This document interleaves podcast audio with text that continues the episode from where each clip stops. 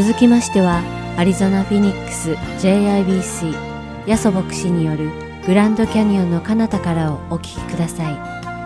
今日のタイトルはゴスパ福音です。ヤソ先生のお話を通して皆様が恵みのひとときを送られることを願います。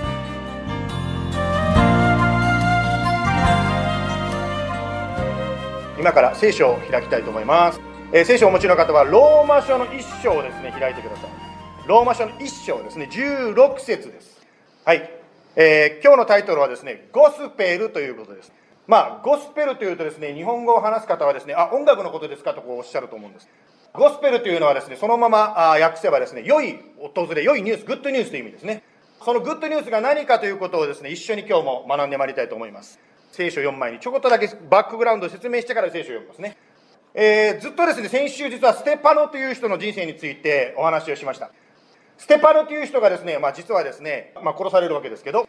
そのステパノの死の時にですね実はサウロという人物が最後の方に登場してきました。まあ彼はですね大体28歳から30歳だと言われておりますね。だから私ぐらいの年だと覚えていただいたら分かると思うんです。あありがとう。なんか無理に作詞させてるようなちょっと.感じがしますけど。まあ聖書では若い青年って言ってるんです28歳青年ですよ。今20歳30歳の方。ね青年ね、バイブルでは青年と言ってますけど、とにかく青年サウロが、まあ、ステパノの死を目撃したわけですね。その時、サウロはまさか自分がですね、イエス様に仕えるとはもう全然考えてなかったと思います。ところが、聖書を読んでいただくと分かるように、その後、サウロ自身がですね、クリスチャンとなります。そして名前をパウロにと変えられてですね、イエス様に仕えていったわけですね。そして、まあ、パウロは、信仰とは何ですか？つまり、グッドニュース、ゴスペルは何ですか？ということを書いた、その書物が、このローマ人への手紙という書物であります。はい。では、一章のですね、16節を読みたいと思います。私は、福音を恥とは思いません。福音はユダヤ人をはじめギリシア人にも信じるすべての人にとって救いをさせる神の力です。ではお祈りしてお話を続けていきたいと思います。ハレレイエス様、主の皆を賛美いたします。今日フェニックスは外を見ますと久しぶりに恵みの雨が降っています。天気が良い時は私たちもハレリアと言いますし、雨でも本当に恵みの雨、神様の素晴らしい雨を私たちは本当に恵みを感じます。今日はパウロ、キリストが大嫌いだったパウロがキリストによって人生変えられ、そして福音とは何ですかということを説明したところから共に学んでまいりたいと思います。どうかこのメッセージを通してパウロを変えたこのグッドニュース、ゴスペル、その力をどうか私たちの人生の中にも表してください。イエス様のお名前によって感謝してお祈りいたします。アメン。ここでですね、パウロは先にですね、こう書きましたね。私は福音を恥とは思わないって言ったんですね。私は思わないということは、まあ、思っている人がたくさんいたということでございます。まあ、ね、福音が恥ということなんですけど、ちょっとその説明を少し読んでみますと、第一コリントの1章の22節からですね、このようにパウロは書きました。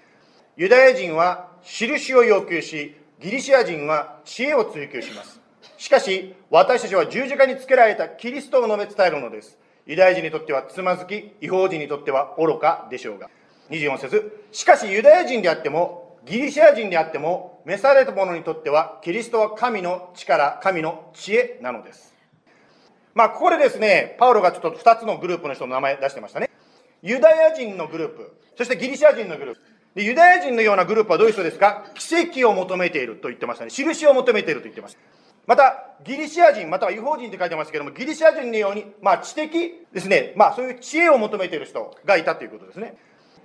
ですから、まあ、奇跡を求めるですね、ユダヤ人のような人にとっても、また、知的なもの、知識を求める人にとってもですね、キリスト教というのは、つまり福音というのは愚かであるということにですね、力のないものであるというふうに思われているようでございます。それをまあ恥とは思わないということをパウロ言ってるわけです。宗教というのはですね、レリジョンというのは一般的に言われるのは弱者の杖であるというふうに言われてますね。ですから、あなたがイエス様を信じたというとですね、ある方は言うでしょうね。あんた宗教に頼らなきゃいけないのかわいそうなんて言われてるかもしれません。そして言うかもしれません。神なんか信じるよりもね、自分を信じろ。自分の能力や自分の可能性を信じなさいと言われるかもしれません。まあ、そのようにですよ、仮に自分の能力とか自分の力で生活を続けていくことができるとしましょう。しかし、どこかでその限界に気づかされる時が来ます。つまり、自分よりも大きなものがあるんだという存在に気づかされることがあります。まあ、私にとってはですね、やはり自分が病気をした時ですね、やはり自分よりももっと大きなものがあるということをですね、気づかされました。まあ、そのように人生の中で自分の思い通り、自分こそ、ね、ミーミーミーってやってたのがうまくいかないことになった時にですね、神という存在、つまりキリストという存在に気づくわけです。まあ、ここでですね、ギリシア人は力を求める。まあ、あの、ユダヤ人か、ユダヤ人が力を求め、ギリシャ人が知恵を求めるというふうに書いてましたね。福音は神の力であります。私たち人間の中でですね、一番強い人というのはどういう人でしょうか一番強い人というのは、人前でですね、強さをですね、見せびらかしている人ではないんです、強いと。その人の弱さを見せながらも強くあることができるのが本当の強い人です。例えばキリストが十字架にかかれてですね、苦しんでる姿を見て、キリストってなんか弱々しいな、なんか頼りないなと思うかもしれません。しかし、イエス様の十字架の話をよく読むと分かるように、彼はですね、十字架にかかってですね、あ、痛い、痛い、苦しい、あ、ダメだって死んでしまったんじゃないんですね。聖書を読みますと、キリストが十字架にかかった時は、自分から進んで天国に帰っていったと書いてあるんですね。私たち人間はですね、自分の弱さを人に見せられるっていうのは実はものすごい強さなんです。普通はですね、かっこいいとこばっかり見せない。だからソーシャルメディアでもですね、かっこいい姿ばっかりこう見せるわけですね。ちょっとですね、かっこ悪いとですね、私も時々やってしまうんですけど、ある人の写真見せた載せた時にですね、先生、何この写真、この写真載せないでよって言われることがあるんですけど、やっぱり自分のイメージというのがありますから、イメージが壊れることはしたくないわけです。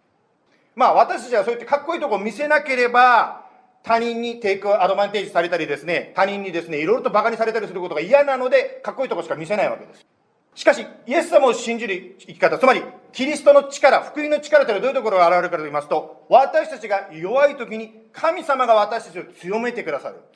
クリスチャンが弱くなる時、それは恥ずかしいところではなくて、弱くなった時に私たちが神様を求める時にクリスチャンが強められる。そのことを通して神様はすごいんだ。そして神様を信じるこの人はすごいんだということを知ることができます。ですから、ある意味でクリスチャンというのは、皆さんに、まあ、見える形でイエス様を表している人ということができるかもしれない。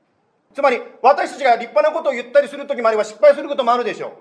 う。その失敗の中で苦しむこともあるでしょう。しかし、その時に神様がその人を励ますことを通して、周りの方がですね、この人すごい。つまり、その人を引き上げてるキリストの強さというのが現れるわけです。ですから、もしあなたがクリスチャンになるのは、自分が苦しい姿がですね、もし人に見せることがあったとしても、がっかりしないでください。あなたの弱さはキリストが働く時であります。旧約聖書の中にですね、ダビデというですね、有名な王様がおります。ダビデがですね、こんなことがありました。ちょっと読んでみますね。第一サムエル記の30章の一節からです。ダビデとその部下が3日目にツゲラグに帰ってみると、アマネク人がネゲブとツゲラグを襲った後だった。彼らはツゲラグを攻撃して、これを火で焼き払い、そこにいた女たちを子供たちも大人も皆虜にし、一人も殺さず自分たちのところに連れて去った。ダビデ王がですね、仕事行って帰ってきたらですね、なんと自分の家族がみんながいなくなっていた。まあ、敵が来てですね、全員持っていっちゃ集まれちゃった。そして、彼の周りにいたですね、部下たち、身近な部下たちからダビデは責められ始めるんです。デビね、あなたのせいだ、あなたのせいだと言ってて、身近な人から責められ始めます。そんな時にダビデはどうだなったでしょうか。6節を読みますと、こう書いております。しかし、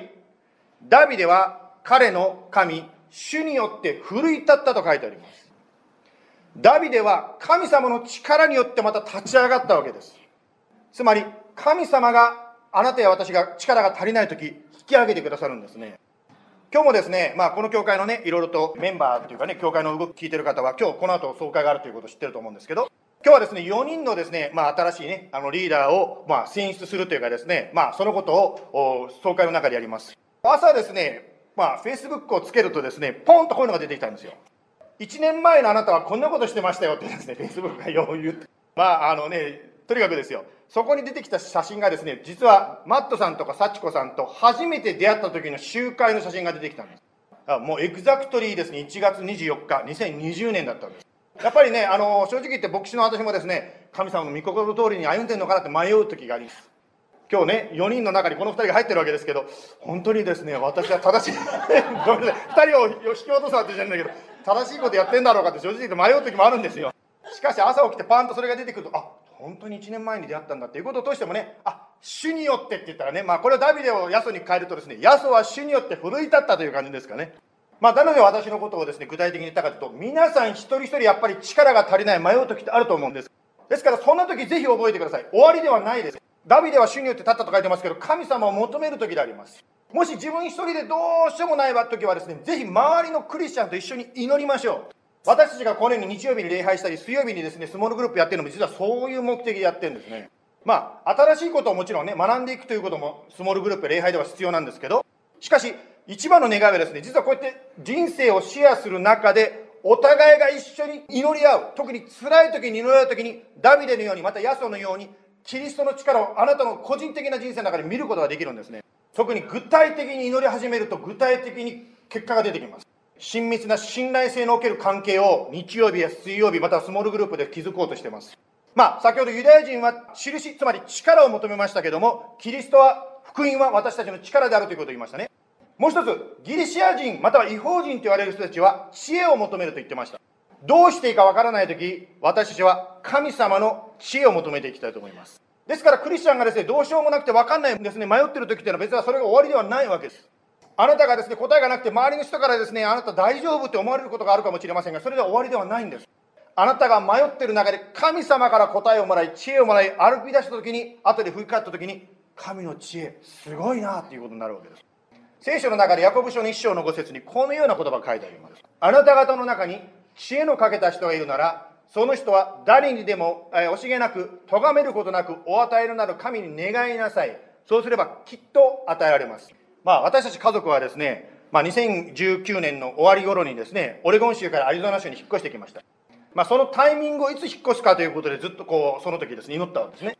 私はですねあの雪が嫌い 嫌いなんです。すいません北国の方。雪嫌いなんです。小さい頃は好きだったんですよ。お年を召してくるとですねやっぱあったかい方が良くなってきてです特にあの雪道の運転が嫌いでですね何回も危ない目に遭いましたんで、ね、あの雪道はちょっと運転し嫌いなんですよ。すいません。ですからですね引っ越しの時期も当然冬ではなくて夏に引っ越したいわけです。ですからですね、えー、やっぱり冬の引っ越しとなるとですね、オレゴン州からカリフォルニア州に下ってアリゾナに来る、そのカリフォルニアとオレゴンのその宗教か、州の境というのは、雪道をですね、あの U ホールのでっかいのを運転してぐーって行かなきゃいけないわけです。まあ、ところがですよ、祈った結果、まあ、結局ですね、冬に引っ越す、夏ではなくなっちゃったんですね。先日ですね、まあ、この教会の前の牧師の佐々木先生とこう話をしてました。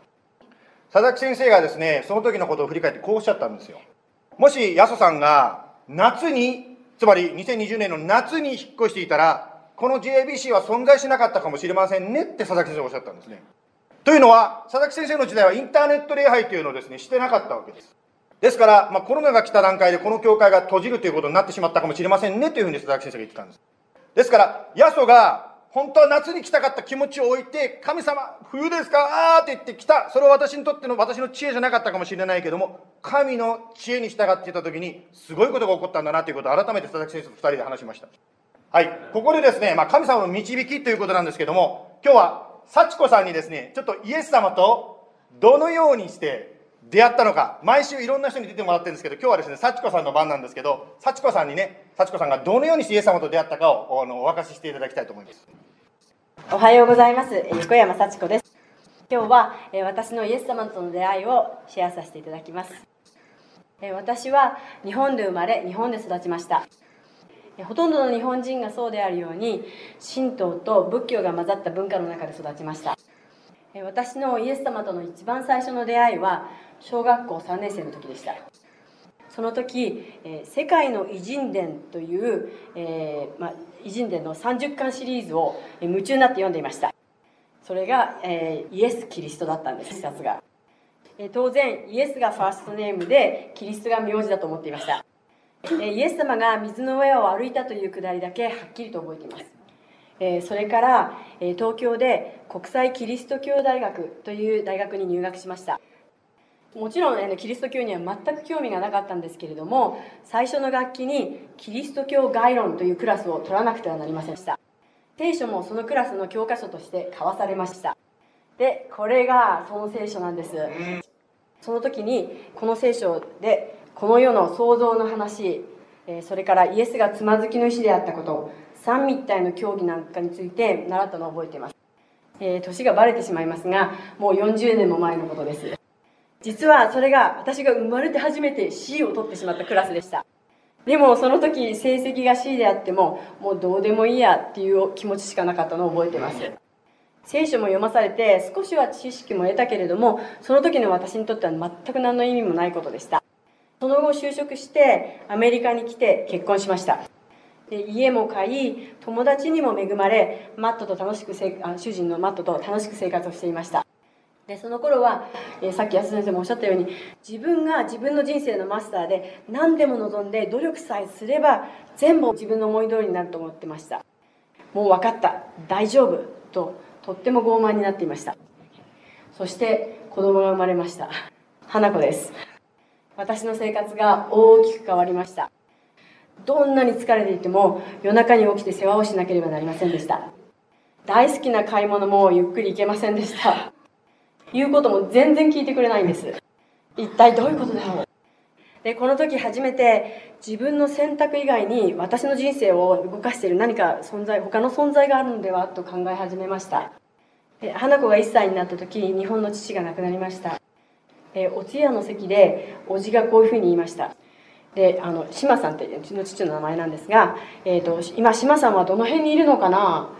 三途の川を渡っているのかな？って言ったんです。私はそれを聞いて「えおじさんそんなこと本気で思ってんの?」って思いました。でまた花子が育つにつれしつけに頭を悩まされました。で自分の教えてることがこの子にすごく大きな影響を与えてしまうと思ったんですけれども本当にこれでいいんだろうかっていう疑問が湧いてきました。でこんなような思いが私の心の中にある時に実は神様は友達を通して私とマットを教会に連れてってくださっていたんです。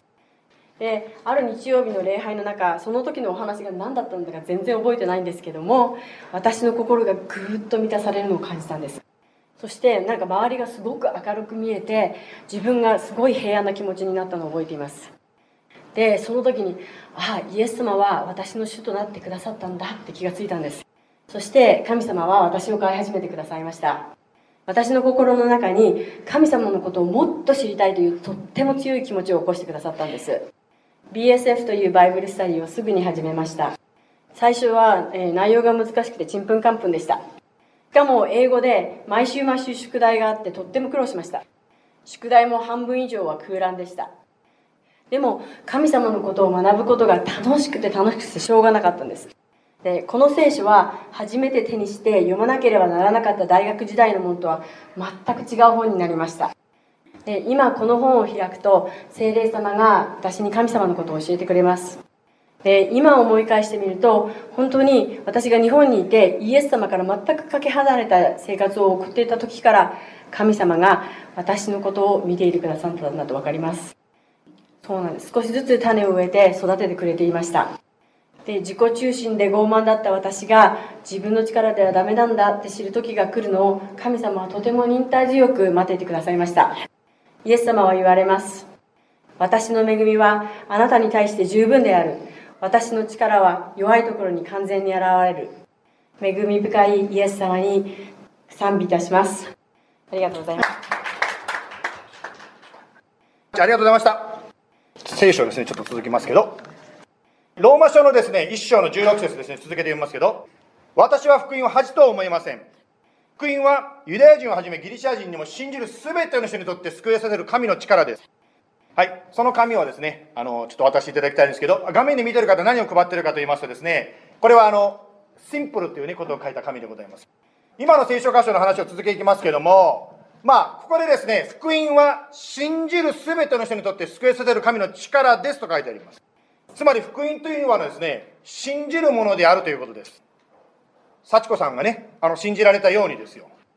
つまり、イエス様が私の罪のために十字架にかかって身代わりとなって死なれたことそのことを信じるということですね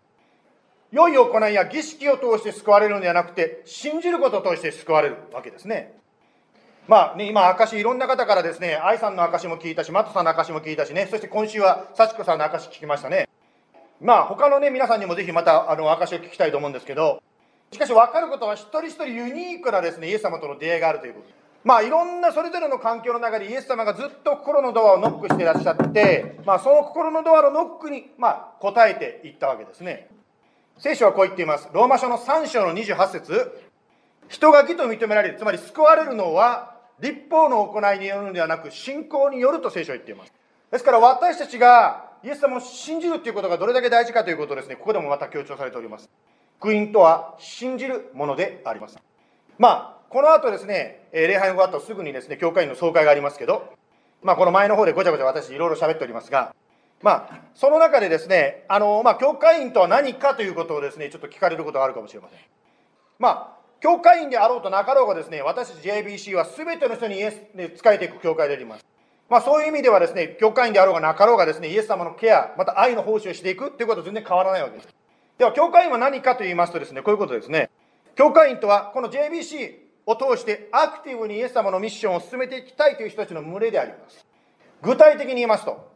半年以上 GIBC の礼拝に参加している方の中で、このシンプルというですね、まあ、ドキュメント、このシンプルビジョンにコミットした人、18歳以上の方ですね。はい。ですから18歳以上のこのシンプルドキュメントにアメンという礼拝に6ヶ月以上参加している方はこの教会のメンバーになることができるということです。まあ、この中でですね、この紙ね、前も配ったことあるので今日は別に詳しく見ることはしないんですけど、しかし SIMPLE の S のところ、一番最初がどうなってますか？そこではこう書いてあるんですね。イエス・キリストの救いを個人的に受けと最初から出てきてるわけです。つまり、イエス様を信じる、福音を信じるということ、それがクリスチャンとしての最初の歩みであり、教会員としての最初の歩みであるわけです。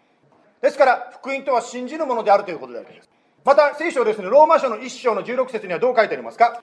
ローマ書の1章の16節にはですね、こう書いてますね。信じるすべての人、つまりすべてのという言葉が入っております。すべての人というのはどういうことですか ?everyone means everyone。つまり、どんな国の人も、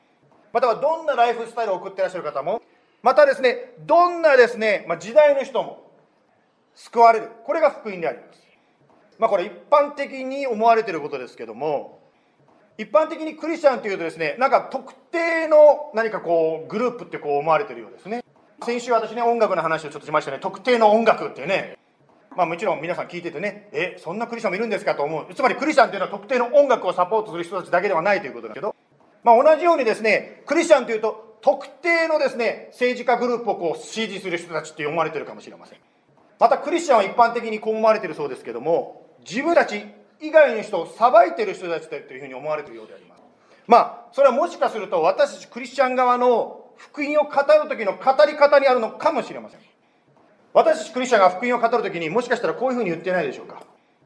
You sinner, repent! あなたが罪人です。あなたこそ救われなきゃいけませんとこう語ってるかもしれません。そうではなくて、Us, sinner, we repent. 私たち、あなたも、私も、私もあなたもから逆がいいですね。私も、あなたも罪人です。そして私たちがイエス様を信じて救われる必要があるのです。っていう私たちというこうクルードする必要があるわけですね。つまり私も罪人です。でもこんな私のためにイエス様が十字架にかかってくださったのです。あなたも信じませんか？というこういう形で私たちクリスチャンが語る必要があるんではないでしょうか。ですから福音は全ての人を救うことができる力がありますねまた最後のですね、まあ、英語でうまく訳せるかどうか分かりませんが、日本語ではですね、救いさせる神の力ですとこういうふうに言い言い切っていますね。言い切っていますね。イエス様はこういうことですね、あの、救われるとか救われるでしょうではなくて、神の力です、救われますというふうにですね、こう言い切ってるわけですね。時々ですね、救いというとですね、ああ、天国に行ったら楽しいことするんでしょ？しかし今はっていうことで、あの、ずっと先のことをですね、救いというふうなことを考えてらっしゃる方いらっしゃるようであります。そうではなくて救いというのは今神様の力を体験できる。今天国の平安を体験できる。ことであります。先ほども言いましたように日常生活の中で力が欲しい時知恵が欲しい時癒しが欲しい時神様が働かれるその力を体験していくことができるのが福音であります。大統領が変わってアメリカは新しい時代世界は新しい時代に入りました任命式の場面を見た時に私はこんな成功を思い出しましたそれはこう書いてあります第一テモテの2章の1節からそこでまず初めにこのことを進めます。すべての人のために、また王とすべての高い地位にある人のために、願い、祈り、取りなし、感謝が下げられるようにしなさい。そうすることは、私たちの救い主であり、神の見舞いにおいて良いことであり、喜ばれることなのです。神はすべての人が救われて、真理を知るようになるのを望んでおられます。私クリスチャンは、神様が喜ばれる、やるべきことがあります。それは何かと言いますと、大統領のために、リーダーのために祈るということであります。祈り取りなし、感謝を捧げる必要があるわけです。それだけではなくて、学校や会社のリーダーのためにも祈る必要があるでしょう。また家で親のためにまた教会のリーダーのために祈る必要があるでしょう。しかし祈る目的は何ですか？祈るゴールは何ですか？4節今の読んだところに書いてあるんですけどこう書いてありますよね。神は全ての人が救われて真理を知るようになるのを望んでおられる。つまり神様私たちが祈るのは全ての人が福音を信じてこの福音の力を体験できるようにそれをですね願って私たちは祈り続けていくわけです。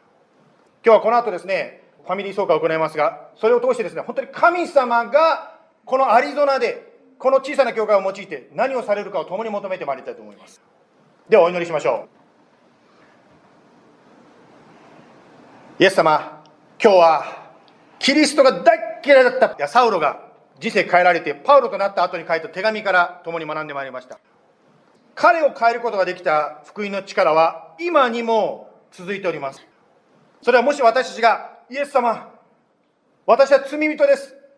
この私の罪のために十字架にかかって死んでくださってありがとうございますと信じるときにその祈りをするときにあなたは私を救ってくださいます。あなたが7人のリーダーたちを使徒の働きの中から生み出したように今日も私たちは4人のリーダーたちを主の御心を求めて任命していきたいと思います。どうぞ神様あなたの御国があなたの技が広がってまいります。また一人でも多くの方がこのキリストの力キリストの知恵を体験できますように助けてください。そして私たちがその神様の素晴らしさを体験するだけではなくて自分がいただいたものを今度隣の人のために祈ったり助けたりすることを通して共に分かち合うことができますように。どうぞ今日この話を一緒に聞いて礼拝している一人一人の上にあなたの豊かな働き守り癒し導き勝利がありますよイエス様のお名前によって感謝してお祈りいたします。アメン。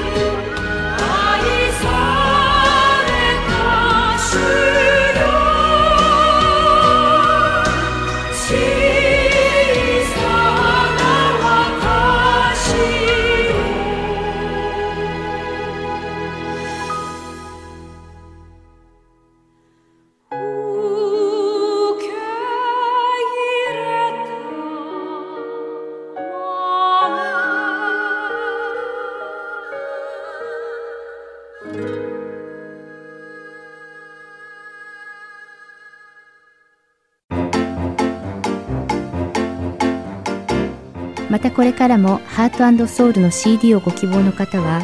heartandsoul.org at gmail.com heartandseoul.org アットマーク gmail.com までご連絡ください。ご連絡いただき次第送料無料にて送らせていただきます。